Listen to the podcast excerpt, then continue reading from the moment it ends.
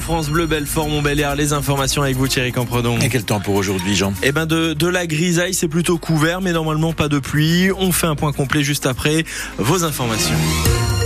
Et on commence Thierry avec un spectacle de désolation à Grand Charmont du côté de Montbéliard. Samedi après-midi, l'école primaire Daniel Jeannet était en partie saccagée.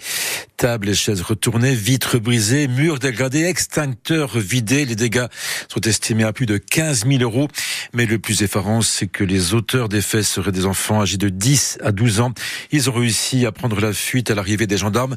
L'enquête se poursuit et le maire de Grand Charmont va déposer plainte aujourd'hui. Vous l'entendrez dans le journal de 8 heures.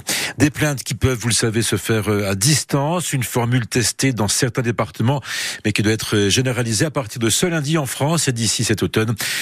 Pas obligatoire, mais il sera désormais possible de porter plainte en visioconférence. Alors concrètement, comment ça va se passer, Cyril Lardot Il faut d'abord prendre rendez-vous sur le site masécurité.intérieur.gouv.fr. Plusieurs créneaux sont proposés, puis au moment choisi, vous allez vous connecter avec un policier. Vous le voyez à l'écran, lui aussi vous voit il faudra simplement vous assurer que votre webcam, votre micro et votre connexion Internet soient de suffisamment bonne qualité. À la fin, un procès verbal vous est envoyé par voie dématérialisée et vous serez peut-être reconvoqué si l'enquête le nécessite. C'est évidemment gratuit et on peut utiliser les plaintes en visio pour tout type d'infraction selon le gouvernement. Violence, menaces, vol, escroquerie ou discrimination par exemple. En revanche, dans le cas de violence ou d'atteinte sexuelle, l'audition dans un commissariat ou une gendarmerie reste obligatoire L'objectif, c'est bien de désengorger l'accueil dans les commissariats, mais aussi de permettre aux victimes d'être un peu plus apaisées, puisqu'elles seront chez elles. Et autre mesure, la généralisation des plaintes en ligne qui permettent de décrire par écrit les faits et de l'envoyer aux autorités via Internet. Le dispositif va être étendu à tout le pays d'ici cet été.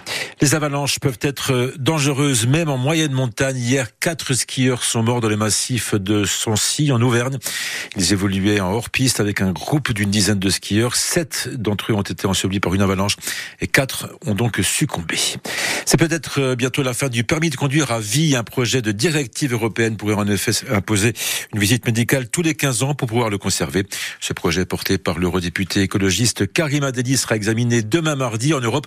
Plusieurs pays ont déjà mis en place des mesures de contrôle de l'aptitude à conduire.